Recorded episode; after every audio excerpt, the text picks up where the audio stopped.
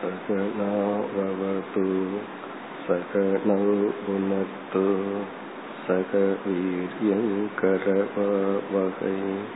तेजस्विनावधीतमस्तु मा विद्विषावकैः ॐ शान्ति शान्ति शान्तिः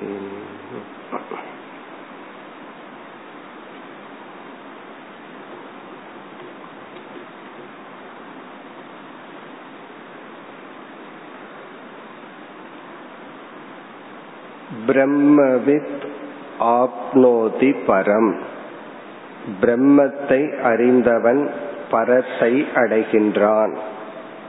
இந்த சூத்திர வாக்கியத்தை பார்த்து முடித்து சத்தியம் ஞானம் அனந்தம் பிரம்ம என்று பிரம்மத்தினுடைய சுருக்கமான சொரூப லட்சணத்தை பார்த்து முடித்தோம். அறிதல் என்ற சாதனைக்கு யோவேத நிகிதம் குகாயாம் பரமே வியோமன் என்ற வாக்கியத்தில் அறிதலை பற்றிய சுருக்கமான விளக்கத்தை பார்த்தோம். சோஷ்ணுதே சர்வான் காமான் சக பிரம்மணா விபஸ்சிதா என்ற வாக்கியத்தில் அடைதல் என்ற பலனை சுருக்கமாக பார்த்தோம். இவ்விதம் பிரம்மன் அறிதல் அடைதல். இந்த மூன்றை விருத்தி வாக்கியத்தின் மூலம் அதாவது சுருக்கமாக விளக்குகின்ற வாக்கியத்தின் மூலம் பொருள்களை பார்த்து முடித்து பிறகு வியாக்கியானத்திற்கு வந்தோம். வியாக்கியானம்னா விரிவுரை. இந்த விரிவுரை அதே பிரம்மத்தை விளக்குகின்றது. சுருக்கமாக விளக்கிய சத்தியம் ஞானம் அனந்தம் என்ற சொல்லினால் விளக்கப்பட்ட அதே பிரம்மன் தான் விளக்கப்படுகிறது. ஆனால் விரிவுரையில் தடஸ்த லட்சணம் எடுத்து கொள்ளப்படுகின்றது. விருத்தி வாக்கியத்தில் சொரூப லட்சணம் எடுத்துக்கொள்ளப்பட்டது இவ்விதம் விரிவுரையில் பிரம்மத்தை விளக்கி எப்படி அறிதல் அறிவிக்கும் முறை இங்கு ஒரு விதத்தில் நடக்கின்றது. அதுதான் அத்தியாரோப அபவாத நியாயம் என்று பார்த்தோம். அத்தியாரோப அபவாத நியாயப்படி பிரம்மன் விளக்கப்படுகின்றது. நேற்றைய தினம் அத்தியாரோபம் என்றால் என்னன்னு பார்த்தோம். சிஷ்யனுடைய மனதில் ஏற்கனவே இருக்கின்ற ஒரு தவறை நாம் எடுத்து கொள்ளுதல். அது அத்தியாரோபம். அபவாதம்னா அந்த தவறை நீக்குதல். சிஷ்யனுடைய தவறு என்ன? இந்த பிரபஞ்சம் சத்தியம் உண்மை என்று நினைக்கின்றான். ஆகவே சாஸ்திரம் வந்து இந்த பிரபஞ்சம் படைக்கப்பட்டதாக இப்படியெல்லாம் இந்த பிரபஞ்சம் படிப்படியாக படைக்கப்பட்டது என்று சிருஷ்டியானது அறிமுகப்படுத்தப்படுகிறது. இந்த சிருஷ்டியினுடைய அறிமுகம் அல்லது சிருஷ்டி என்ற தலைப்பு தான் அத்தியாரோபம். அபவாதம் என்றால் இந்த சிருஷ்டி நீக்கப்பட்டு மீண்டும் பிரம்மனிடம் நாம் செல்கின்றோம்.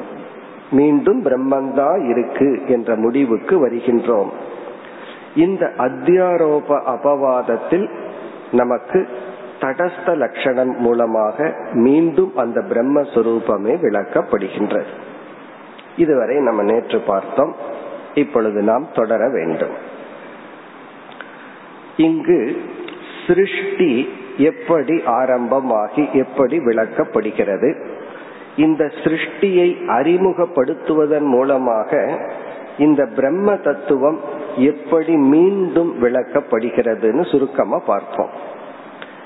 நமக்கு வர்ற அடுத்த தலைப்பு வந்து படைப்பு.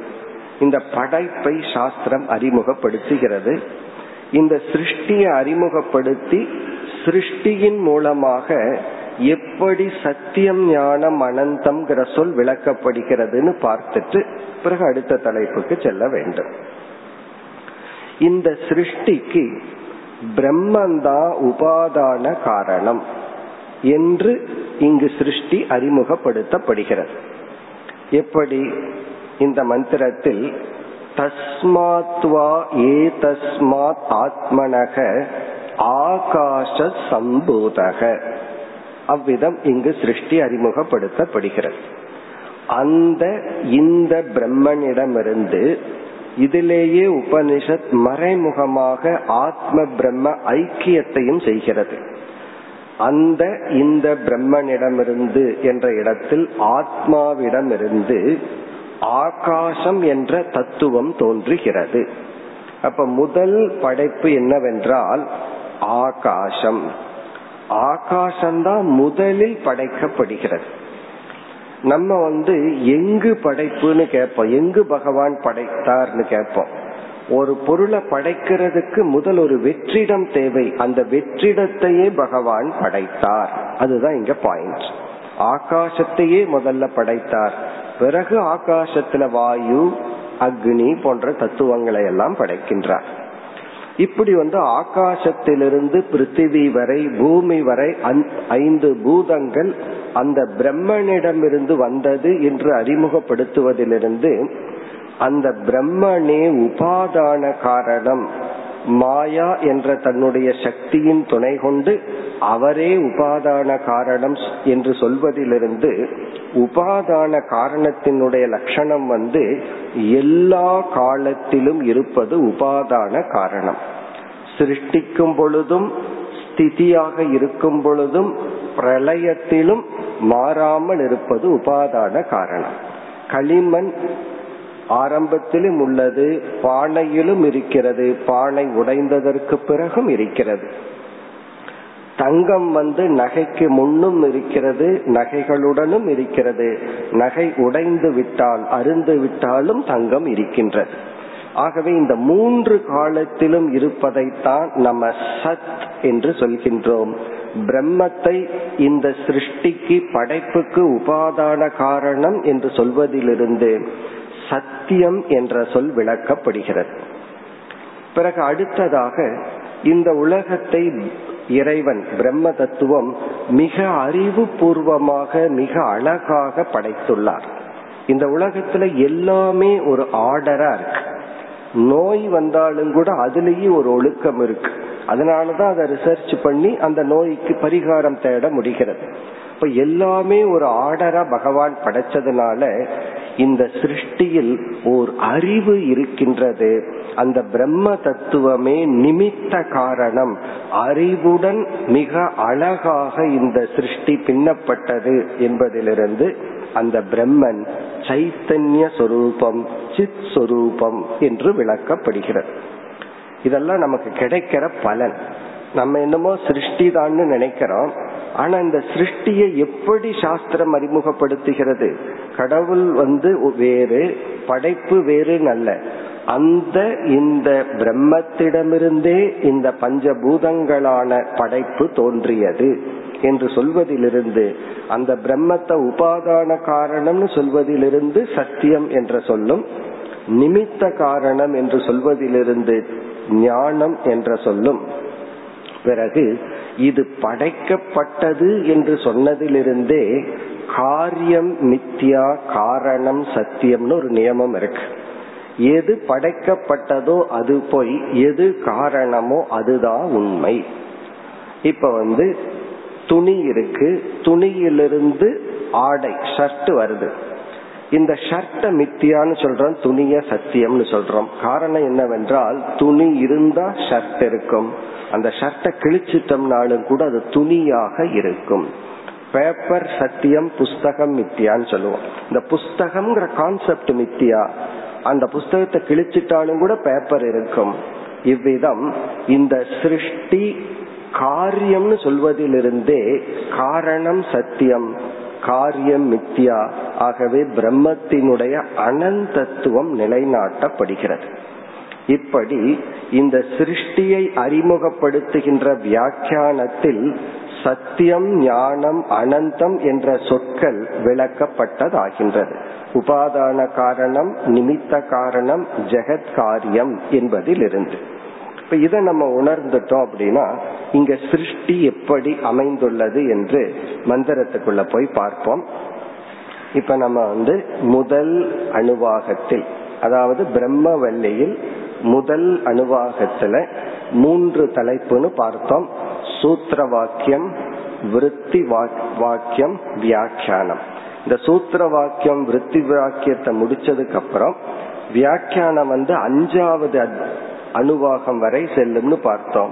அடுத்தது நம்ம பார்க்க வேண்டியது தஸ்மாத்வா ஏ தஸ்மாத் ஆத்மனக ஆகாஷக சம்பூதக. ஆகாசமானது தோன்றியது. இப்ப முதல் தோன்றிய சிருஷ்டி வந்து ஸ்பேஸ் ஆகாசம் தோன்றியது. பிறகு என்ன ஆச்சுன்னா இந்த ஆகாசம் தோன்றியதுன்னு சொன்னா இந்த பிரம்மன் மாயை மாயையுடன் கூடிய அந்த பிரம்ம தத்துவம் ஒரு இடத்துல அமர்ந்து கொண்டு ஒரு ஆகாசத்தை உருவாக்கியது. அப்படி பொருள் அல்ல அந்த பிரம்ம தத்துவம் என்ன செய்ததா?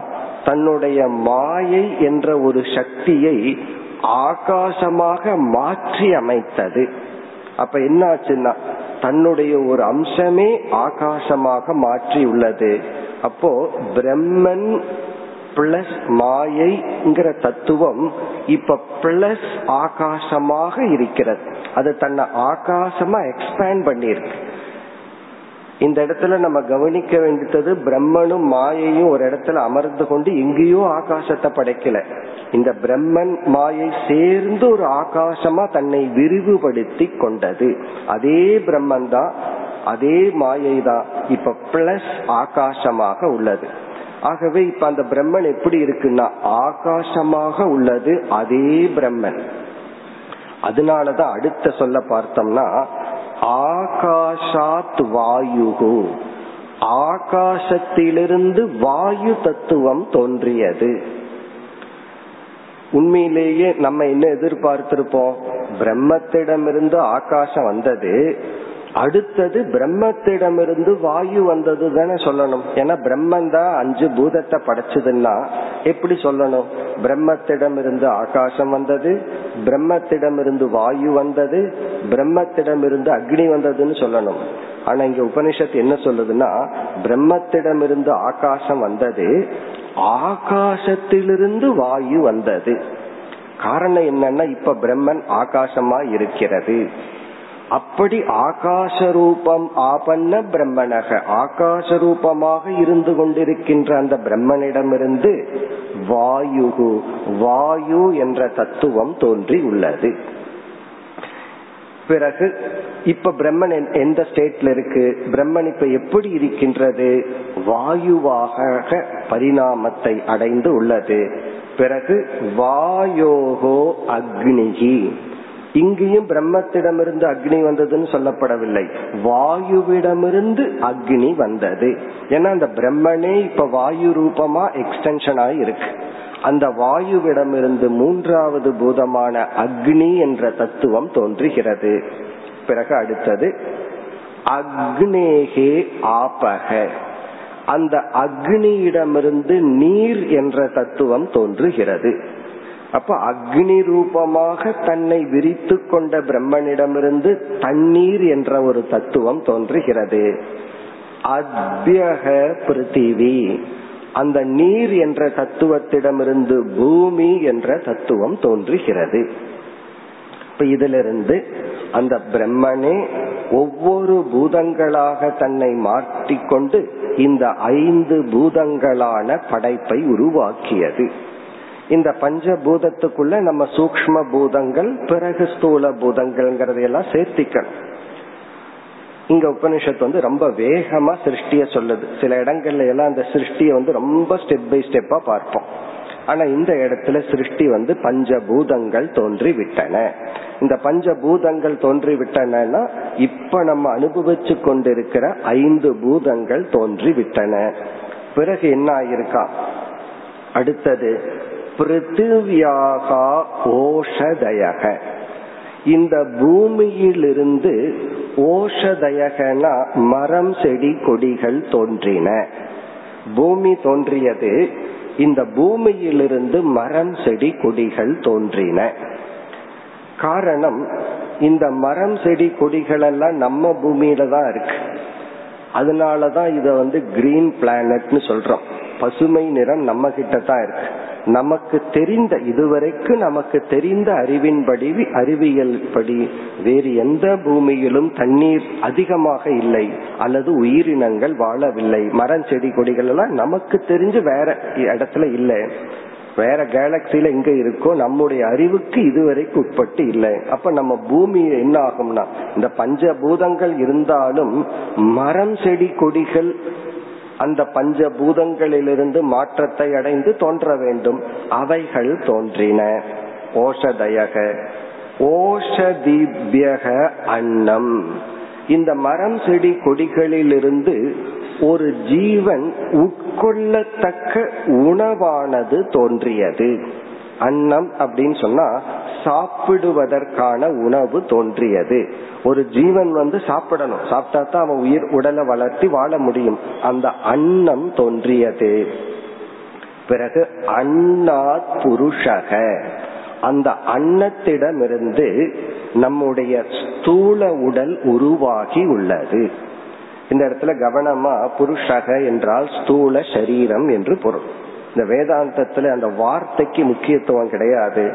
பல இடங்கள்ல புருஷகங்கிற வார்த்தைக்கு பிரம்மனை குறிக்கும் சில இடங்கள்ல ஆண்கிறத குறிக்கும் மனிதன்கிறத குறிக்கும் எதை வேணாலும் குறிக்கும்.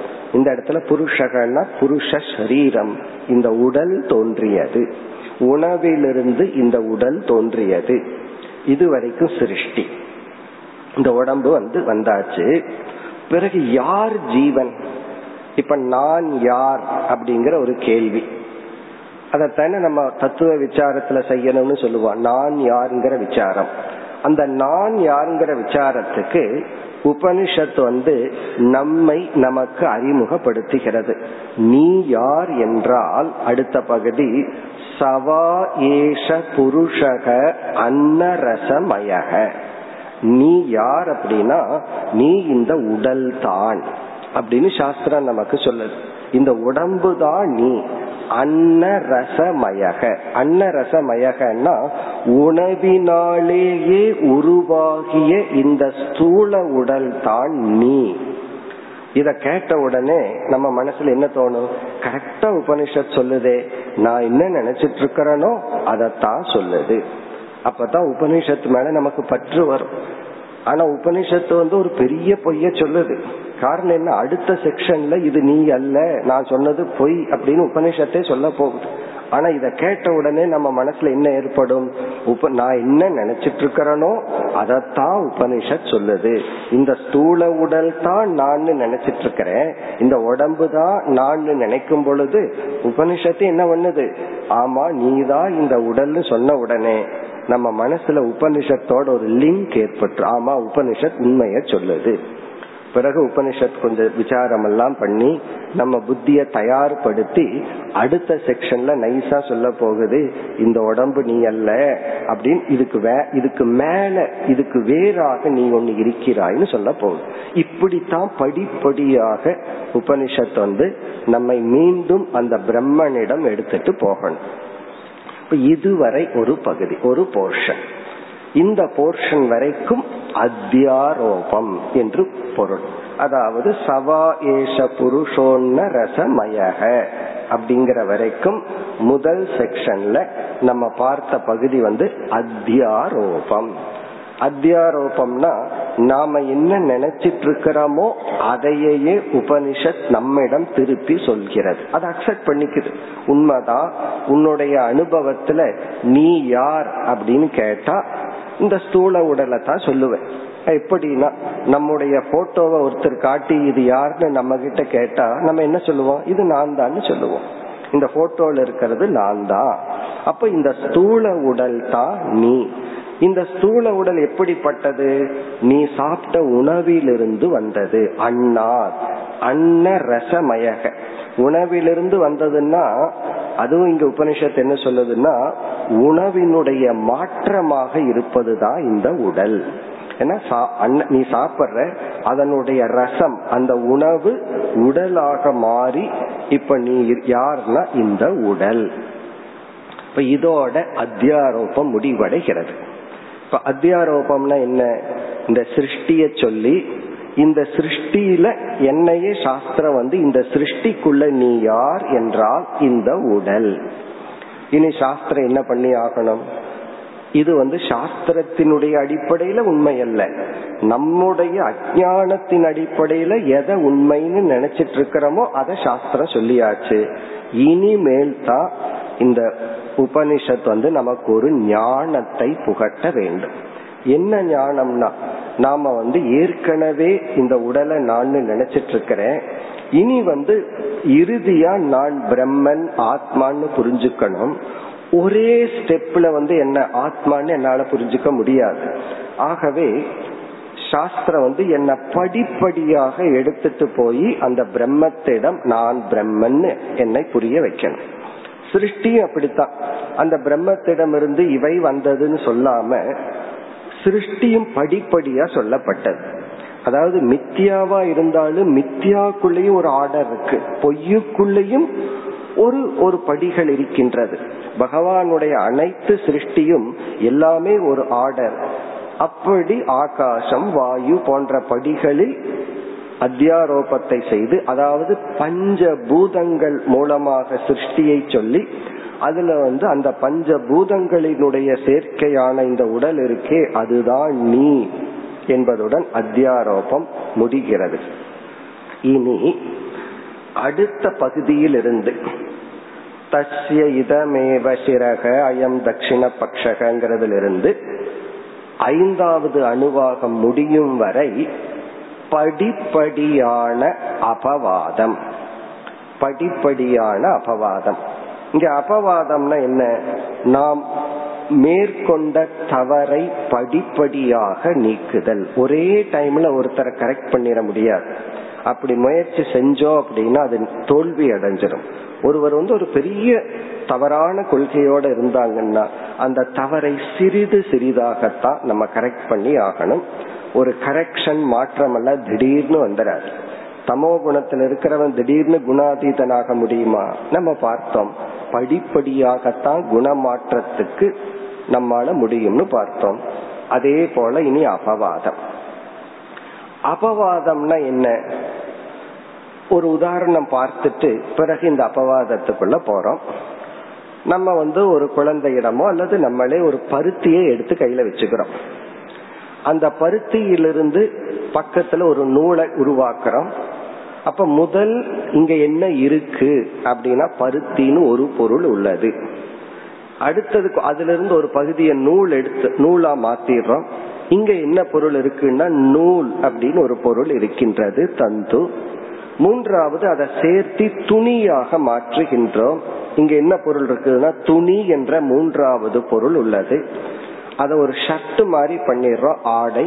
அது ஒரு ஷர்ட்டா நான்காவது பொருளா இருக்கு. இப்ப முதல்ல எத்தனை பொருள் இருந்துச்சுன்னா ஒரே ஒரு பொருள் பருத்தி தான். இப்ப நம்ம என்ன பண்றோம்? நான்குன்னு கவுண்ட் பண்றோம். உண்மையிலேயே நான்கு பொருள்கள் இருக்கிறதா அப்படின்னு பார்த்தா நம்ம அறிவுக்கு இல்ல இருக்கிறது ஒரு பொருள் தான். இந்த பருத்தி வந்து உபாதானமா நூலா மாறுச்சு. அந்த நூல் வந்து அதே பருத்தி தான் அதுல இருக்கு. அது துணியாக மாறியது. துணி அதுல பிறகு வந்து அது ஒரு ஷர்ட்டா இருக்குன்னு சொல்றோம்.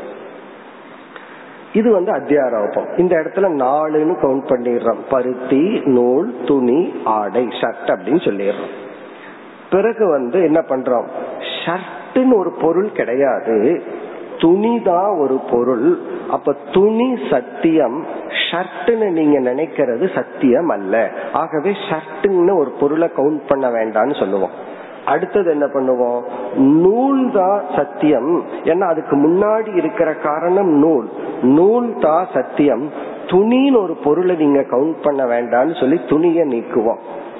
பிறகு என்ன பண்ணுவோம்? பருத்திங்கிறது தான் சத்தியம். நூல்ங்கிறது இல்லைன்னு சொல்லி நீக்கி கடைசியில மீண்டும் பருத்தி தான் சொல்லுவோம். அப்போ ஒரே ஒரு பொருளை அறிமுகப்படுத்தி அதுல ஆட் பண்ணிட்டே வந்து இத்தனை இருக்கு. கடைசியில அவ்வளவெல்லாம் இல்லை இருக்கிறது ஒண்ணுதான் மீண்டும் அதே ரூட்ல போவோம். காரணத்துடன் குணங்களை சேர்த்தல் அத்தியாரோபம். காரியத்துடன் குணங்களை குறைத்தல் அபவாதம். அதாவது வந்து ஒரு காஸ் இருக்கிற ஒரு பிரின்சிபலோட ஒவ்வொரு கேரக்டரை சேர்த்திட்டே வந்தோம்னா அத்தியாரோபம். சேர்த்தி முடிச்சதுக்கு அப்புறம் அந்த காரியத்திலிருந்து ஒவ்வொரு குணமா மைனஸ் பண்ணிட்டே வந்து அபவாதம். அப்ப என்ன ஆகுதுன்னா ஜஸ்ட் வந்து போற அவ்வளவுதான். ஒரே ஒரு டிராவல் தான். பிரம்மத்திடமிருந்து ஜெகத்துக்கு வந்தோம். மீண்டும் பிரம்மத்திடம் போறோம். இந்த விளையாட்டுக்கு பேர் தான் இந்த உபதேசத்துக்கு பேர் தான் அத்தியாரோபம் அபவாதம். பிரம்மத்திடமிருந்து பிருத்திவி இந்த ஸ்தூல சரீரம் வரை வந்துச்சு. இனி நம்ம அபவாதம் பண்ணணும்னா என்ன பண்ணணும்? என்ன பூதம் கடைசியா வந்துச்சு? பிருத்திவி. அந்த பிருத்திவின்னு ஒண்ணு கிடையாது வாயுதான் இந்த உதாரணத்துல ஞாபகம் வச்சுக்கணும். நூல்னு ஒண்ணு கிடையாது பருத்தி தான் துணின்னு ஒண்ணு கிடையாது நூல் தான் அப்படிங்கறது போல பூமின்னு ஒண்ணு இல்ல வாயு தான் இருக்கு. வாயுன்னு ஒண்ணு இல்ல அக்னி தான் இருக்குன்னு சொல்லி எந்த ரூட் வழியா அத்தியாரோபம் பண்ணணுமோ நார்மலா அந்த ரூட்ல அபவாதம் பண்ணி மீண்டும் பிரம்மத்துக்கிட்ட போகணும். ஆனால் இங்க உபனிஷத்து வந்து என்ன செய்கிறதுனா எந்த ரூட் வழியா அத்தியாரோபம் பண்ணுச்சோ? பிரம்மத்திடம் ஆகாசம் வாயு அக்னி நல்லா ஏற்றி வச்சு ஐந்து தத்துவங்களை பிரம்மத்தோட சேர்த்து இருக்கிற ஒரே பிரம்மத்தோட அஞ்சு பூதங்களையும் கூட்டி ஆறு இருக்கிறது சிக்ஸ் ஆறு தத்துவங்கள் இருக்கிறதுன்னு சொன்னதோ இனி பிரம்மன் உபனிஷத் என்ன பண்ணணும்? ஒவ்வொன்னா நீக்கி மீண்டும் பிரம்மத்துக்கிட்ட போய் பிரம்மன் தான் இருக்குன்னு சொல்லணும். அந்த ரூட்ல நார்மலா போகணும். வந்த ரூட்லயே தான் போகணும். ஆனால் இங்கு உபனிஷத் வந்து அத்தியாரோபம் பண்றது ஒரு ரூட் ஒரு வழியா அத்தியாரோபம் பண்ணுது. போறதுக்கு வேற ரூட் எடுத்துக்குது சில சமயம் அதை நம்ம பண்ணுவோம். இமயமலையில ஒரு ரூட் வழியா போய் ஒரு கோயிலுக்கு போவோம். பிறகு அந்த ரூட்டினுடைய சீனரிய பார்த்துட்டோமே திரும்பி வரும்போது வேற ரூட் வருவோம். ஏன்னா வேற மலைகளினுடைய அழக பார்க்கலாம். அப்படி போகும்போது ஒரு ரூட் வரும்போது வேற ரூட் அப்படி இங்கு அபவாதத்துக்கு வேற ஒரு பாதையை உபனிஷத் இங்கு தேர்ந்தெடுக்கின்றது. அது என்ன பாதைனா ஏன் இந்த பாதையை எடுத்துக்க கூடாது? வந்த வழி நல்லா தெரியுது. எதுக்கு புது வழியில போய் மாட்டிக்கணும்னு சில பேர் யோசிப்பார்கள். ஏதாவது ஒழுங்கா வந்தாச்சு பஞ்சபூதத்தோட. அதே பஞ்சபூதத்தோட போக வேண்டியதுதானா போலாம் தவறு இல்லை அப்படி போனா என்ன ப்ராப்ளம் வருதுன்னு உபனிஷத்து நினைக்குதுன்னா நமக்கு பிரம்மன் ஒன்னு அறிமுகப்படுத்தி நம்ம புத்திக்கு அந்த பிரம்மணம் வந்து ஆகாசமா மாறுச்சு. பிறகு வந்து வாயுவா மாறுச்சு பூமியா மாறுச்சுன்னு சொல்லிட்டு அந்த பூமின்னு ஒண்ணு இல்ல வாயு தான் இருக்கு. வாயுன்னு ஒண்ணு இல்ல ஆகாசம் தான். மீண்டும் பிரம்மத்துக்கிட்ட போனா நம்ம என்ன நினைச்சுப்போம் எங்கேயோ ஒரு பொருள் பிரம்மன் இருக்கு.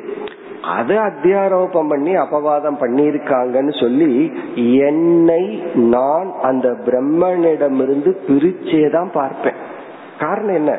பிரம்மத்தை அறிமுகப்படுத்துச்சு பிரம்மத்திடமிருந்து இவைகள் வந்தது இவைகள் எல்லாம் பிரம்மந்தான் இருக்குன்னு சொல்லியதுன்னு சொல்லி இப்ப எனக்கும் பிரம்மத்துக்கும் என்ன ரிலேஷன்ஷிப்பே இல்லாம போயிடும்.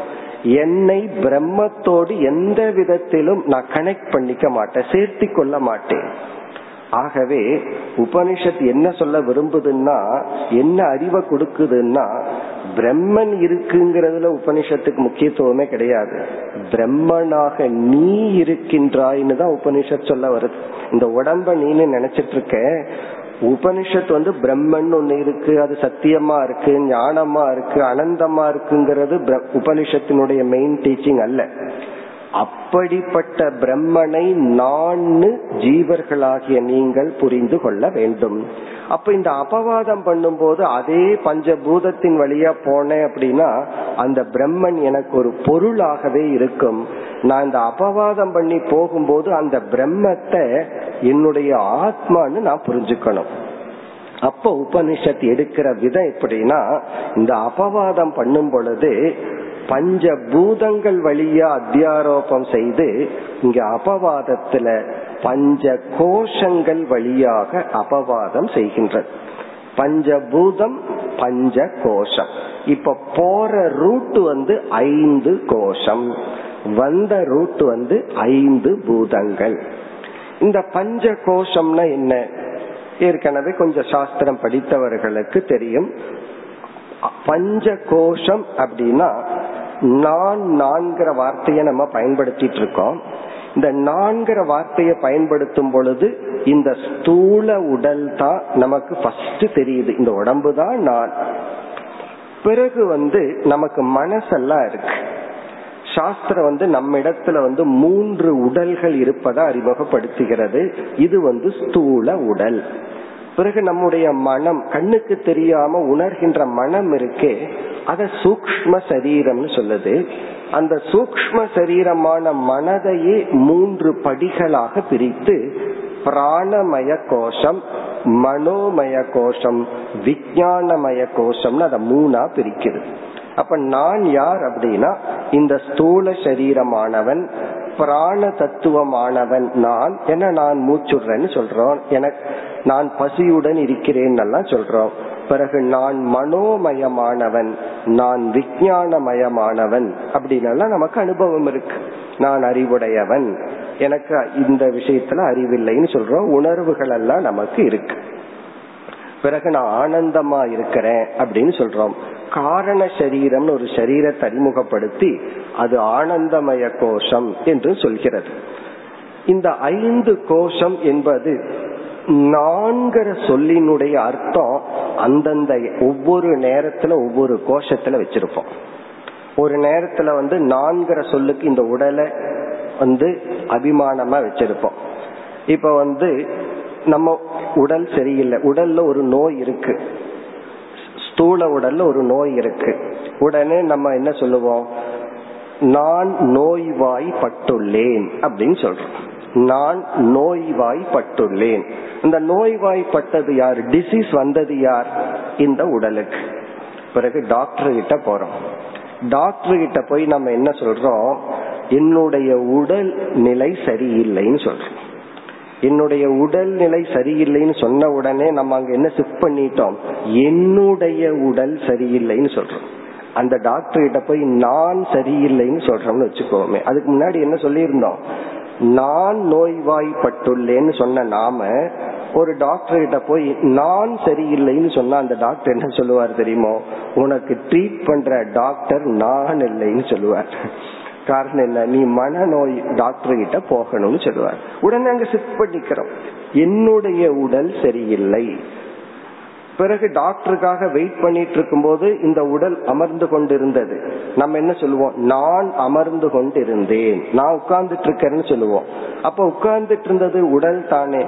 டாக்டர் கிட்ட போன உடனே என்ன சொல்ற என்னுடைய உடல் சரியில்லை. இப்ப இதிலிருந்து இந்த உடலை சில சமயம் நான் சொல்றோம் என்னுடையதுன்னு சொல்றோம் எனக்கு பசி வருது போகுதுன்னு சொல்றோம் பிராணமயன சில சமயம் என்ன சொல்றோம்? நானாக சொல்றோம் என்னுடையதாக சொல்றோம். அதே போல உணர்வுகள் எல்லாம் அதை ஆப்ஜெக்டிஃபை பண்ணா என்னுடையதுன்னு சொல்லுவோம். என்னுடைய மனசுல கொஞ்சம் கோபம் இருக்கு. என்னுடைய மனசுல கொஞ்சம் அன்பு இருக்குன்னு சொல்றோம். சில சமயம் வந்து நான் கோபக்காரன். அந்த கோபமே நானா சொல்லிடுறோம். சில சமயம் கோபத்தை ஆப்ஜெக்டிஃபை பண்றோம். இப்படி இந்த பஞ்ச கோஷம் என்பது நான் எனது என்ற சொல்லுக்கு பொருளாக விளங்கி கொண்டு இருக்கின்றது இந்த பஞ்ச கோஷத்துல அன்னமயம் பிறகு பிராணமயம் மனோமயம் விஜயானமயம் ஆனந்தமயம்ங்கிறது தான் நான்கிற சொல்லினுடைய ஆப்ஜெக்டா மாறி மாறி வந்துட்டு இருக்கு இந்த அன்னமயத்துக்கு மேல எந்த பொருளையும் நான் சொல்ல மாட்டோம். இந்த ஸ்தூல உடல் வரைக்கும் அகங்கிற ஒரு எக்ஸிஸ்டன்ஸ் இருக்கு. அதுவே சில சமயம் என்னுடையது நான்கிறத மாறி மாறி சொல்லிட்டு இருக்கோம் நம்ம மாலை வகுப்பின்படி எப்பொழுது நான் ஆனந்த மயத்தை நான் சொல்லுவேன்? எப்பொழுது விஞ்ஞான மயத்தை நான் சொல்லுவேன்? என்றால் எப்ப எனக்கு சத்துவ குணம் மேலோங்கி இருக்கோ அப்ப இந்த ஆனந்தமயத்தையும் விஞ்ஞானமயத்தையும் நான் நினைச்சிட்டு இருப்பேன் எப்ப தமோ குணம் மேலோங்கி உள்ளதோ அப்ப இந்த ஸ்தூல சரீரத்தை நான் நினைப்பேன். ஏன்னா தமோ குணம் ஸ்தூல சரீரத்துல அபிமானத்தை கொடுக்கும். பிறகு ரஜோ குணம் இருக்கும்போது மற்ற மூன்று கோஷங்களை நான் சொல்லிட்டு இருப்பேன் இப்படி நான்கிற சொல்லுக்கு யாருமே சொல்லி கொடுக்காம யாருமே டீச் பண்ணாம இந்த அஞ்சு கோஷத்துலதான் நான்கிற சொல்லுக்கு அர்த்தத்தை வச்சிருக்கேன் நம்ம பிறந்து வளரும் பொழுது நம்முடைய பெற்றோர்கள் ஆசிரியர்கள் எல்லாம் உலகத்தை பற்றிய அறிவை புதிது புதிதாக கொடுக்கின்றார்கள். இந்த குழந்தையா இருக்கும்போது இதுதான் இது இதுதான் இதுங்கிற அறிவை கொடுக்கிறார்கள். யாருமே இந்த பஞ்ச கோஷம்தான் நீ அப்படின்னு சொல்லி கொடுக்கல.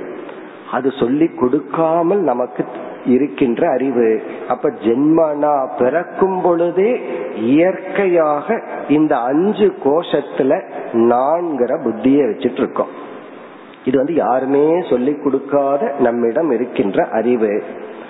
இப்ப வந்து இந்த உபனிஷத் என்ன செய்கின்றதுன்னா பஞ்ச கோஷத்துல நான்கிற புத்தி உனக்கு இருக்கு.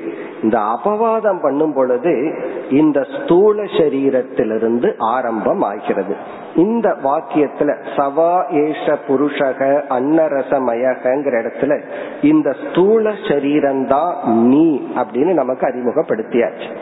அப்ப நம்ம பொறுத்த வரைக்கும் உபனிஷத்தினுடைய ஃபர்ஸ்ட் டீச்சிங் இந்த உடம்பு தான் நான். இனி அடுத்தது அபவாதம் என்ன செய்யணும்னா சில லாஜிக்கை எல்லாம் கொடுத்து சில அறிவை கொடுத்து சில தர்க்க ரீதியான அறிவை கொடுத்து இந்த ஸ்தூல உடல் நீ நான் சொல்லக்கூடாது. இந்த ஸ்தூல உடலை வேணா கொஞ்ச நாளைக்கு என்னுடையதுன்னு சொல்லிக்கோ உனக்கு கொடுக்கப்பட்டுள்ள ஒரு இன்ஸ்ட்ருமெண்ட் உன்னிடம் ரொம்ப க்ளோஸா இருக்கிற ஒரு இன்ஸ்ட்ருமெண்ட் ஆனா நான்கிற சொல்லுக்கு இது பொருள் அல்ல. இதைவிட மேலான இதைவிட சக்தியான இதைவிட வியாபித்திருக்கின்ற இதைவிட உயர்ந்த ஒரு தத்துவம் தான் நீ. அதுதான் பிராணமயன் அப்படின்னு சொல்லி அறிமுகப்படுத்த போகுது. அப்படி அறிமுகப்படுத்தும் போது இந்த கீழான அழியக்கூடிய குறைவான வியாபிக்கின்ற பொருளை நீனு நினைக்காத உன்னை கொஞ்சம் பெட்டரா நீ நினைன்னு சொல்லி சொல்லி கொடுக்கு. அப்படித்தானே நம்ம வந்து சொல்லணும். உன்னை நீ ரொம்ப லோவா நினைச்சுக்காத கீழா நினைக்காத உன்னை கொஞ்சம் உயர்வா நினைத்துக்கொள் ஏன்னா நான்கிற சொல்லுக்கு இந்த அழுகி அழிய போகின்ற உடல் பொருள் அல்ல. அந்த பிராண தத்துவம் இந்த உடலையே ஆட்டி வைக்கின்ற இந்த உடலுக்கே காரணமாக இருக்கின்ற எந்த ஒரு பிராணன் இந்த சார்ந்து இந்த உடல் இருக்கோ அதுதான் நீயே தவிர வெறும் இந்த உடல் நீ அல்லன்னு சொல்லி ஒரு புதிய அறிவை அடுத்த ஸ்டெப்ல ஆசிரியர் கொடுப்பார். பிறகு உடனே நம்ம என்ன நினைப்போம்? ஓ அதுதான் நான். காரணம் என்ன? அதெல்லாம் நம்ம பார்க்க போறோம். என்ன லாஜிக்கை இன்ட்ரடியூஸ் பண்ணி இந்த ஸ்தூல சரீர நீ அல்லன்னு ஒரு அறிவை கொடுக்க போற. அது ரெண்டு மூணு கோஷத்துக்கு ஈஸியா போயிருவோம். கொஞ்சம் புத்தி இருந்தா கண்டுபிடிச்சிருவோம். அதற்கு மேல சாஸ்திரத்துல ஸ்ரத்த இருந்தா தான் நமக்கு அது உண்மைன்னு புரியும். அப்படி ஒரு ஸ்டெப் பை ஸ்டெப்பா சாஸ்திரம் என்ன பண்ண போகுது? ஒவ்வொரு கோஷமாக நீக்கி அந்த நீக்குதலுக்கு பேர் தான் அபவாதம். ஒவ்வொரு கோஷத்திலையும் நான்கிற புத்திய நீ வந்து விவகாரத்துக்கு ஹேண்டில் பண்றதுக்கு யூஸ் பண்ணு. ஆனா உண்மையிலேயே உன்னை புரிஞ்சுக்கிறதுக்கு நான்கிறதுக்கு இந்த உடல் உண்மையான பொருள் அல்ல. அப்படியே படிப்படியா வந்து கடைசியில இந்த ஆத்மாவும் இந்த உலகத்துக்கே பஞ்சபூதம் எந்த பிரம்மத்திடம் இருந்து தோன்றியதோ அந்த பிரம்மனும் இந்த ஐந்து கோஷம் இருக்கே. இந்த ஐந்து கோஷத்துக்கு ஆதாரமா எந்த ஒரு ஆத்மா இருக்கோ அந்த ஆத்மாவும் ஒன்றுதான் என்று ஐந்தாவது கடைசி அணுவாகத்தில் ஐக்கியப்படுத்தப்படும். அங்க போய் ஏன் அங்க அறிமுகப்படுத்தப்படுதுன்னா நம்ம இங்க ரொம்ப லோ லெவல்ல இருக்கோம். அப்படி ஒவ்வொரு ஸ்டெப்பா நீக்கி நீக்கி இந்த அஞ்சாவது கோஷத்தை நீக்கின உடனே ஒரு சூன்யம் வந்துடும் எல்லாமே போயிட்டு அப்புறம் நான் எங்க இருக்கேன்? நீ எல்லாத்துக்கும் ஆதாரமாக இருக்கின்றாய்னு சொல்ல போகுது. இதுதான் மெத்தட் இப்ப இந்த உபனிஷத் வந்து நம்ம ஏற்கனவே பார்த்தோம். பிரம்மத்திடம் நம்ம எடுத்துக்கொண்டு செல்லும் விதம் தைத்திரிய உபநிஷத்துல ஏன் இவ்வளவு அழகா அமைந்துள்ளதுன்னு சொன்னா ஸ்டெப் பை ஸ்டெப்பா பஞ்ச பூதங்கள் மூலமாக பிரம்மத்தோடன் இந்த உலகத்தை காட்டி பிறகு கோஷங்கள் மூலமாக சென்று அந்த பிரம்மத்திடம் நம்மை ஐக்கியப்படுத்துகின்றது. இந்த பெரியவங்க குழந்தைய கைய பிடிச்சிட்டு போற மாதிரி சாதகர்களை வந்து இந்த உபநிஷத் ஸ்டெப் பை ஸ்டெப்பா எடுத்துட்டு போகுது. பிறகு இதுல இனி ஒரு கருத்து இருக்கு. அந்த கருத்து என்னவென்றால் இப்ப உபனிஷத்து வந்து சில லாஜிக்கெல்லாம் சொல்ல போகுது அதை நம்ம பார்க்க போறோம். அந்த தர்க்க ரீதியாக கொஞ்சம் அறிவுக்கு தீனி போட்டு அறிவுப்படி இந்த உடல் நீ அல்ல. நான்கிற சொல்லுக்கு இந்த உடலை புரிஞ்சுக்க கூடாது ஏன்னா இந்த உடலையே ஆட்டி படைக்கின்ற உடலுக்கே காரணமான பிராண தத்துவம் இருக்கு. அப்ப அதுதான் நான். இப்படியே எடுத்துட்டு போகுதுன்னு வச்சுக்கோமே. எடுத்துட்டு போயிட்டு இந்த அஞ்சு கோஷத்தையும் நீக்கினதுக்கு அப்புறம் இந்த அஞ்சு கோஷத்துக்கும் ஆதாரமா ஆத்மாதான் இருக்கு அப்படின்னு முடிக்குதுன்னு சொன்னா அந்த இடத்துல நமக்கு ஒரு சந்தேகம் வரும். இந்த அஞ்சு கோஷத்துக்கும் ஆத்மாவா நான் இருக்கிறேன். அப்போ ஒவ்வொரு ஜீவராசிகளினுடைய அஞ்சு கோஷம் கோஷத்துக்கு ஒரு ஆத்மா. இப்படி ஒரு சந்தேகம் வரும். சரி இந்த அஞ்சு கோஷத்துக்கு தானே நான் ஆத்மா ஆதாரமா நான் இருக்கிறேன். பஞ்சபூதத்துக்கு ஆதாரமா பிரம்மன் இருக்கார். இப்ப பிரம்மன் யாருன்னா அவர் பெரியவர் அவர் எல்லாத்துக்கும் ஆதாரமா இருக்கார். நான் சிறிய ஆத்மா இந்த அஞ்சு கோஷத்துக்கு தான் ஆத்மாவா இருக்கிற இப்படி ஒரு ப்ராப்ளம் வருது. வந்த வழியே போனா பிரம்மத்தை பொருளா புரிஞ்சுக்கிறோம். அதாவது எந்த பஞ்சபூதங்கள் அறிமுகப்படுத்தப்பட்டதோ அந்த பூதங்களை நீக்கிட்டு போனா பிரம்மன் ஒரு பொருள். சரி பிரம்மனை பொருளா புரிஞ்சுக்க கூடாதுன்னு சொல்லி பஞ்ச கோஷங்கள் வழியா போனா என்ன ப்ராப்ளம் வருது? நான் வேறு நீ வேறு அப்படின்னு அந்த பிரம்மனை வந்து அனைத்துக்கும் ஆதாரம் நான் இந்த ஒரு உடலுக்கு ஆதாரம்னு ஒரு ப்ராப்ளம் வருது. உபனிஷத் அதை சால்வ் பண்ண விரும்புது. அதை எப்படி தீர்வு காணுகிறது அப்படின்னு சொன்னா இந்த பஞ்ச கோஷத்துல இந்த ஸ்தூல உடலிலிருந்து நாம் இந்த ஸ்தூல உடல் நான் அல்ல அப்படின்னு அடுத்த படிக்கு நாம வரும் பொழுது இந்த பிராண தத்துவம் தான் நான் அப்படின்னு ஒரு கோஷத்திலிருந்து அடுத்த கோஷத்துக்கு டிராவல் ஆகும் பொழுதே உபனிஷத் என்ன செய்ய விரும்புகிறது? நீ இந்த ஸ்தூல உடலை நெகேட் பண்ணும் பொழுதே ஸ்தூல உடலோடு சேர்ந்து ஸ்தூல பூதங்களையும் நீ நெகேட் பண்ணி ஆகணும். இந்த ஸ்தூல உடலும் நீ பார்க்கிற அனைத்து ஸ்தூல உலகங்களும் ஒன்றுதான் அப்படின்னு அங்க நெகேட் பண்ணணும். அப்படி நீக்கணும் அப்படின்னா உபனிஷத்து இனி ஒரு எக்ஸ்ட்ரா நாலேஜ கொடுத்தாகணும். என்னன்னா இந்த ஸ்தூல உடலும் ஸ்தூல உலகமும் ஒன்றுதான். நமக்கு தெரிஞ்ச ஒரு வார்த்தை தான் அண்டத்தில் உள்ளது பிண்டத்திலும் உண்டு. ஆகவே ஒரு அறிவு நமக்கு வந்தாகணும். என்னன்னா இந்த உடலும் இந்த உலகமும் வேறல்ல. இந்த உலகம் வந்து அஞ்சு பூதங்களினுடைய சேர்க்கை. இந்த உடலும் அஞ்சு பூதங்களினுடைய சேர்க்கை. அப்போ உபனிஷத் என்ன செய்கிறதுனா இந்த ஸ்தூல உடல் இருக்கே அதிலிருந்து அடுத்த கோஷத்துக்கு போறதுக்கு முன்னாடியே ஸ்தூல உடலும் ஸ்தூல உட உலகமும் ஐக்கியம் என்ற ஒரு அறிவை கொடுக்க விரும்புகிறது. அதாவது வந்து வெஷ்டினா என்னுடைய உடல் சமஷ்டினா இந்த உலகம் இந்த இரண்டும் வேறல்ல. இரண்டு பேசிக்கா ஒண்ணுதான் இத நான் புரிஞ்சுட்டேன் அப்படின்னா இந்த ஸ்தூல உடலை நான் நெகேட் பண்ணிட்டேன்னா அனைத்து ஸ்தூல உலகத்தையும் நான் நீக்குகின்றேன். காரணம் என்ன? நான் ரெண்டு ஒண்ணுன்னு புரிஞ்சுட்டேன். அதாவது இந்த என்னுடைய ஸ்தூல உடல்ல பற்றை நான் விட்டால் அனைத்து ஸ்தூல உடலில் உடைய பற்றையும் நான் விட்டு விடுவேன். அதுவும் உண்மைதான். இந்த ஒரு உடல் இருக்கிற பற்று போச்சுன்னா அனைத்து பிசிக்கல் பாடி மேல இருக்கிற பற்று எனக்கு போயிடும் காரணம் என்ன? இரண்டு ஒன்றாக உள்ளது. அடுத்த பிராணமய கோஷத்துக்கு போறதுக்கு முன்னாடி போய் இந்த அன்னமய கோஷம் பொய்ன்னு சொல்றதுக்கு முன்னாடி உபனிஷத் வந்து இனி ஒரு ஜாப் பண்ணது.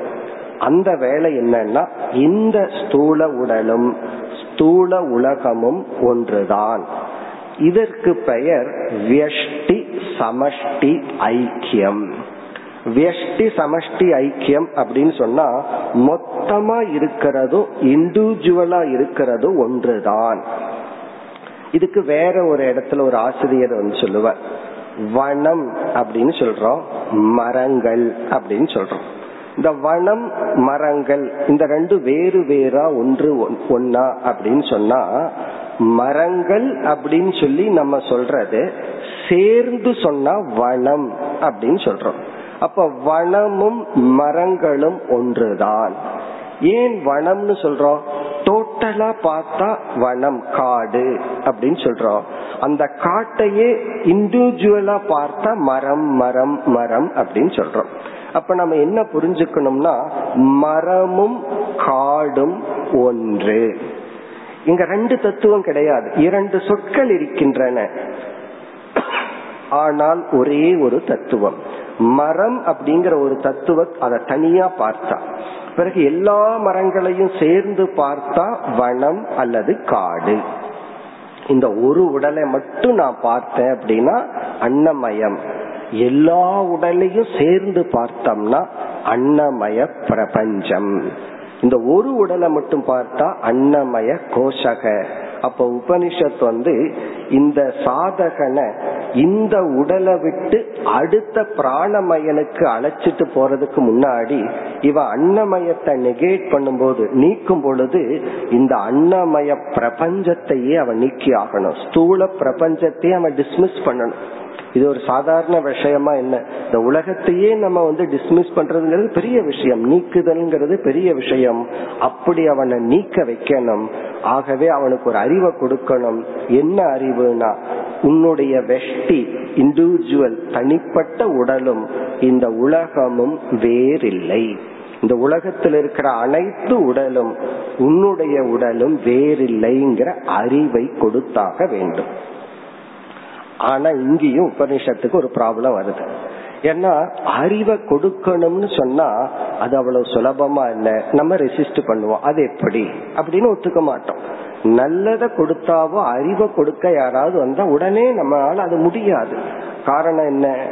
மீண்டும் குணம்தான். நமக்கு சத்துவ குணத்தில் இருந்தா உடனே அறிவை வாங்கிக்குவோம்.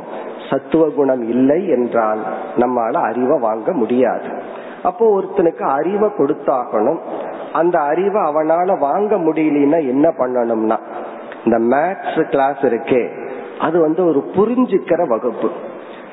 ஒரு கால் ஒரு மாணவனுக்கு வந்து ஒரு மேத்ஸ் ப்ராப்ளம் கணித ப்ராப்ளம் புரியவில்லைன்னா ஆசிரியர் என்ன பண்ணுவார் தெரியுமோ? நீ புரிஞ்சுக்கல அப்படின்னா அந்த புரிஞ்சுக்கிற கூர்மை சக்தி வர்ற வரைக்கும் நீ இந்த கணக்க பத்து முறை இருபது முறை இம்போசிஷன் பண்ணுன்னு சொல்லிடுவார். உண்மையிலேயே அந்த கணக்கு வந்து இம்போசிஷன் பண்றதுக்கு அல்ல. அது புரிஞ்சுக்கிறது புரிஞ்சுக்கிறதுக்காக கொடுக்கற ட்ரைனிங் வந்து பத்து முறை அந்த கணக்கை போட்டுவான்னு சொல்லுவார். அப்ப இவனுக்கு என்ன ஆகும்னா அதுலேயே பத்து முறை கான்சென்ட்ரேட் பண்ண பண்ண அந்த புத்தியில அந்த கணிதத்தினுடைய லாஜிக்கல் ஸ்டெப் வந்து கிளிக் ஆயிரும்.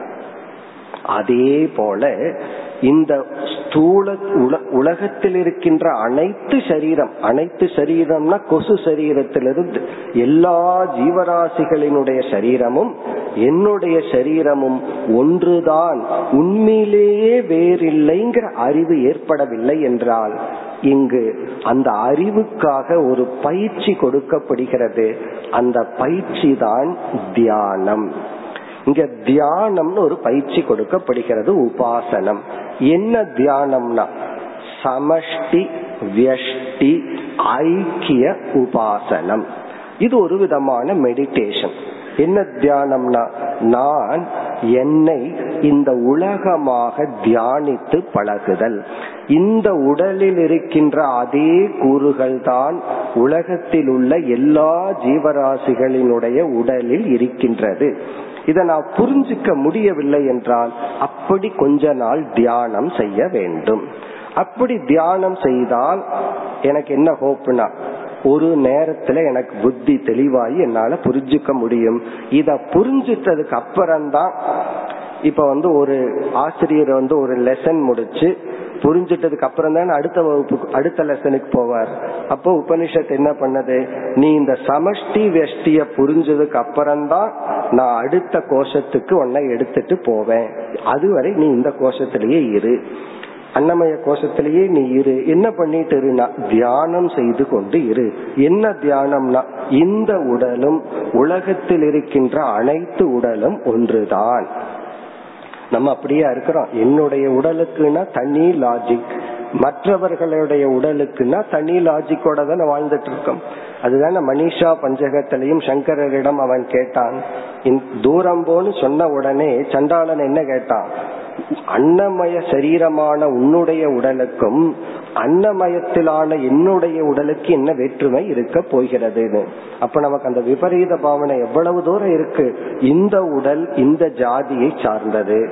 உயர்ந்த ஜாதி செல்வத்துடன் கூடியது முதலாளியா இருக்கிற உடல். இப்படி இந்த உடலுக்கு எத்தனையோ அஜெக்டிவ் எல்லாம் போட்டு பக்கத்தில் இருக்கிற மற்ற ஜீவராசிகள் மனிதர்களை உடலிலிருந்து நம்ம எவ்வளவு ஸ்பெஷலா பிரிச்சு வச்சு இந்த ஸ்தூல சரீரத்தை தான் பகவான் படைச்சார்.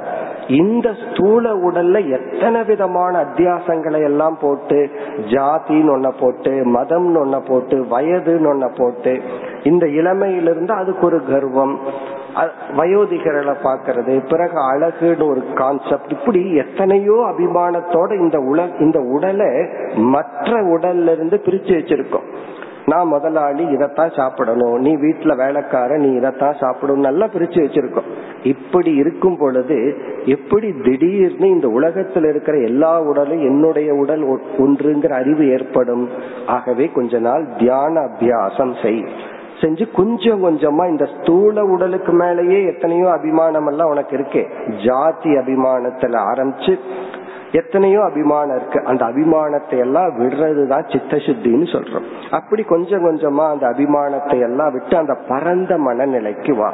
அதுக்கப்புறம் தேச அபிமானம் வேற. எங்க ஊருக்கார இந்த ஊரை சேர்ந்தவனான் இப்படி எல்லாம் நம்ம மே அபிமானத்தை வச்சிருக்கோம். ஸ்தூல உடலே நான் அல்லன்னு புரிஞ்சுக்கணும். ஸ்தூல உடல் எந்த ஊர்ல பிறந்ததோ எந்த டிஸ்ட்ரிக்ட்ல பிறந்ததோ அது ஒரு ப்ராப்ளம் அது ஒரு அபிமானம். இப்படி எவ்வளவு அபிமானங்கள் இந்த ஸ்தூல உடல்ல இருக்கு? அப்படி இருக்கும்போது எப்படி உடனே ஐக்கியம் நமக்கு ஆகிவிடும்? அதனால இடைப்பட்ட காலத்துல ஒரு உபாசனை. என்ன உபாசனை? இந்த உடலும் அனைத்து உடலும் ஒண்ணுதான். எல்லா ஸ்தூல உடலும் ஸ்தூல பிரபஞ்சமும் இந்த சரீரமும் என்னுடைய அன்னமய கோஷமும் ஒண்ணுதான் சொல்லி கொஞ்ச நாள் தியானம். அந்த தியானத்துல இவன் தேர்ச்சி அடைந்து விட்டான். தியானத்துல தேர்ச்சி அடைந்து விட்டான்னு சொன்னா புரிஞ்சுட்டான்னு அர்த்தம். ஞானத்தை அடைந்து விட்டான். சில பேர் வந்து தேர்ச்சி அடைகிறதுக்கு சில ஜென்மங்கள் ஆகும். அதனால இந்த தியானத்துக்கே ஒரு பலன் இருக்கு. அந்த தியானம் செய்தால் உபாசனை செய்தால் உனக்கு அவாந்தரமா சில பலன் வரும். அந்த பலனை வேணாலும் கொஞ்ச நாள் அனுபவிச்சுக்கோ. பிறகு கடைசியில இந்த ஸ்தூல உடலையும் ஸ்தூல உலகத்தையும் ஒன்றாக பார்க்கின்ற நிலை வந்தால் அதற்கு பிறகு அடுத்த கோஷத்துக்கு போலாம். அப்போ அன்னமய கோஷத்தை கடக்கிறது அவ்வளவு சுலபம் அல்ல நம்ம நினைச்சிட்டு இருக்கோம் இந்த ஒரு உடல் மேலதான பற்ற விடணும் விட்டுறலாமே. இங்க வந்து உபனிஷத் சொல்லுது அனைத்து உடல்கள் மீதும் உள்ள பற்றை விட வேண்டும். அல்லது வெறுப்பை விட வேண்டும்.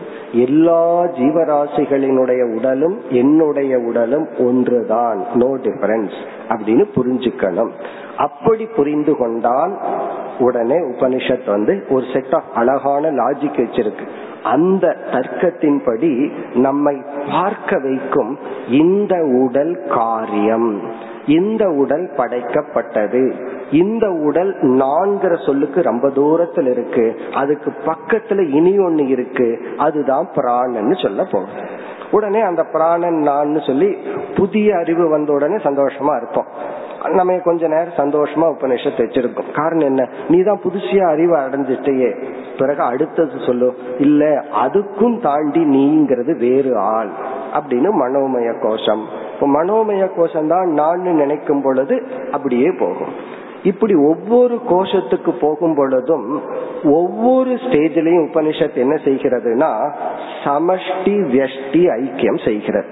நீ பிராணமய கோஷத்துக்கு வந்துட்டு நான் தான் இந்த பிராணன்னு சொல்லும் பொழுது உபனிஷத் என்ன செய்யும்னா இந்த பிராணன் மட்டுமல்ல சமஷ்டி பிராணனும் உன்னுடைய பிராணனும் ஒன்றுதான் என்று புரிஞ்சுக்கோ. அப்பதான் நான் உன்னை மனோமயத்துக்கு அழைச்சிட்டு போவேன். புரிஞ்சுக்க முடியலையா? கொஞ்ச நாள் தியானம் செய். உன்னுடைய மூச்சில ஓடிட்டு இருக்கிற காற்றும் அனைத்து ஜீவராசிகளினுடைய மூச்சு காற்று ஒண்ணுதான் அப்போ பிராணன் வாயு ஐக்கிய தியானம். பிறகு மனோமய கோஷத்துக்கு போறோம். மனோமய கோஷத்துக்கு போகும்போது என்னுடைய மனம் மட்டுமல்ல அனைத்து மனமும் என்னுடைய மனமும் ஒன்றுதான். என்று என்னுடைய வெஷ்டி மனதையும் சமஷ்டி மனதையும் ஒன்றுன்னு தியானம் பண்ணணும். அப்படின்னா இது எவ்வளவு பெரியது? என்னுடைய மனதுக்கு நான் எவ்வளவு மதிப்பு கொடுக்கறனோ என்னுடைய உணர்வுக்கு எவ்வளவு ரியாலிட்டி கொடுக்கறனோ சாஸ்திரம் சொல்லுது அதே ரியாலிட்டி மதிப்பு அனைத்து மனத்துக்கும் கூட. ஏன்னா ரெண்டும் ஒண்ணுதான். இப்போ உனக்கு உன்னுடைய மனதா இருக்கு அங்க அங்க மனதா இருக்கு என்று சமஷ்டி மனம் வெஷ்டி மனம் ஐக்கியம். அது ஆனதுக்கு அப்புறம் விஜயானமய கோஷம். அங்கேயும் அப்படித்தான். சமஷ்டி வியஷ்டி ஐக்கியம். உன்னால ஐக்கியம் பண்ண முடியலையா? தியானம். இப்படி. இந்த ஆனந்தமய கோஷத்துல அப்படி கிடையாது. ஏன்னா ஆனந்தமய கோஷத்துல சமஷ்டி வெஷ்டியே கிடையாது. காரணத்துல வந்து பிரிவு கிடையாது. அது பிறகு பார்ப்போம். இனி நம்ம அன்னமய கோஷத்துல ஆரம்பிச்சு ஆனந்தமய கோஷம் போற வரைக்கும் இந்த மாதிரியே நமக்கு டெவலப்மெண்ட் எப்படி? ஒரு கோஷத்திலிருந்து அடுத்த கோஷத்துக்கு போறதுக்கு முன்னாடி அந்த கோஷமும் சமஷ்டியும் ஐக்கியப்படுத்துதல். புரிந்து கொள்றதுக்கு உபனிஷத் ஞானத்தை கொடுக்கும். உன்னால புரிஞ்சுக்க முடியலையா? கொஞ்ச நாள் தியானம் பண்ணு. அந்த தியானத்துக்கும் பலன் இருக்கு. நம்ம அடுத்த அனுபவத்துல பார்க்க போறோம். இந்த அன்னமயமும் சமஷ்டியும் ஒன்று. என்ன எல்லா ஜீவராசிகளும் அன்னத்தை தான் சாப்பிடுகிறது. இப்படி நீ தியானம் செய்தால் உனக்கு வந்து அவாந்தரமா என்ன பலன் கிடைக்கும்னா நீ என்னெல்லாம் சாப்பிட விரும்புறியோ அதெல்லாம் உனக்கு கிடைக்கும். அப்படி ஒரு பலன் சொல்லு. நீ என்னென்ன அன்னம் வேணும்னு நினைக்கிறியோ அதெல்லாம் கிடைக்கும். ஏன்னா நீ அப்படித்தானே பண்ணியிருக்க. அன்னத்துல ஐக்கியப்படுத்தி உள்ளாய் தியானம் செய்துள்ளாய். பிறகு எனக்கு அந்த பலன் எல்லாம் வேண்டாம் தியானம் போதுன்னா நீ புரிந்துகொள். இப்படி டெவலப் பண்ண போகுது. இனி இப்படி பண்ண வேண்டும் சொன்னா எந்த ஒரு தியானம் செய்ய வேண்டும் என்றாலும் அதற்கு ஒரு ஆலம்பனம் தேவை. ஆலம்பனம்னு சொன்னா இப்ப சிவன் ஒரு தத்துவத்தை தியானம் பண்ணணும்னா லிங்கம். தட்சிணாமூர்த்தி என்ற ஒரு அறிவு கடவுளை தியானம் பண்ணணும்னா அதுக்கு நம்ம சாஸ்திரத்துல ஒரு தட்சிணாமூர்த்தியை வரைஞ்சு வச்சிருக்கோம். அப்படி எந்த ஒரு தேவதையை ஒரு தத்துவத்தை தியானம் செய்ய வேண்டும் என்றாலும் அதற்கு ஒரு ஆதாரம் தேவை. அந்த ஆதாரத்தை தான் அடுத்த பகுதியில உபனிஷத் வந்து ப்ரிப்பேர் பண்ணுது. இப்ப இந்த முதல் அணுவாகத்துல அன்னமய கோஷக ஆத்மான்னு சொன்னதோடு ஃபர்ஸ்ட் ஸ்டெப் ஓவர் அடுத்த பகுதியில தஸ்ய இதமேவ சிறக அயம் தட்சிண பக்ஷகங்கிற அந்த பகுதியில உபனிஷத் வந்து ஆலம்பனத்தை தயார் பண்ணுது. ஆலம்பனம்னா எதை துணை கொண்டு தியானித்தல். இனி வந்து இங்க என்ன ஆலம்பனம்னா நம்முடைய ஸ்தூல உடலே ஆலம்பனம். இந்த தியானத்துல எதை நம்ம தியானிக்கணும்? தியானத்துல மனசுல எதை கொண்டு வந்து முன் நிறுத்தணும்னா நம்முடைய ஸ்தூல உடல். எப்படி சிவலிங்கத்தையோ ஏதோ ஒரு இறைவனுடைய உருவத்தை மனசுல நிறுத்தி தியானிக்கிறோமோ அதே போல இந்த தியானத்துல நம் மனக்கண் முன்னாடி வந்து நிக்கிறது நம்முடைய ஸ்தூல உடல். இப்ப நம்ம உடலை ஆதாரமா வச்சுட்டு எதை தியானிக்கின்றாய்னா அனைத்து உடல்களும். அனைத்து ஸ்தூல பிரபஞ்சத்தையும் தியானம் தியானத்துக்குரிய விஷயமா வச்சு என்ன தியானிக்கின்றாய்?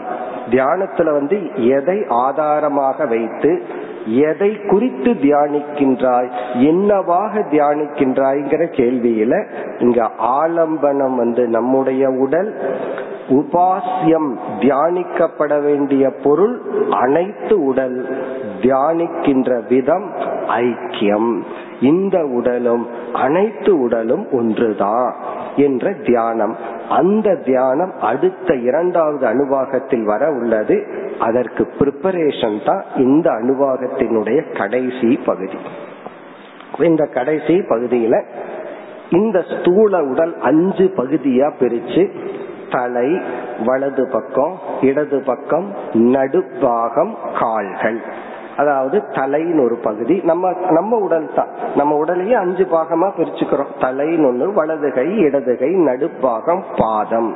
இப்படி அஞ்சா பிரிச்சு ஒரு ஆலம்பனத்தை தயார் செய்து இந்த முதல் அணுவாகம் நிறைவு பெறுகிறது.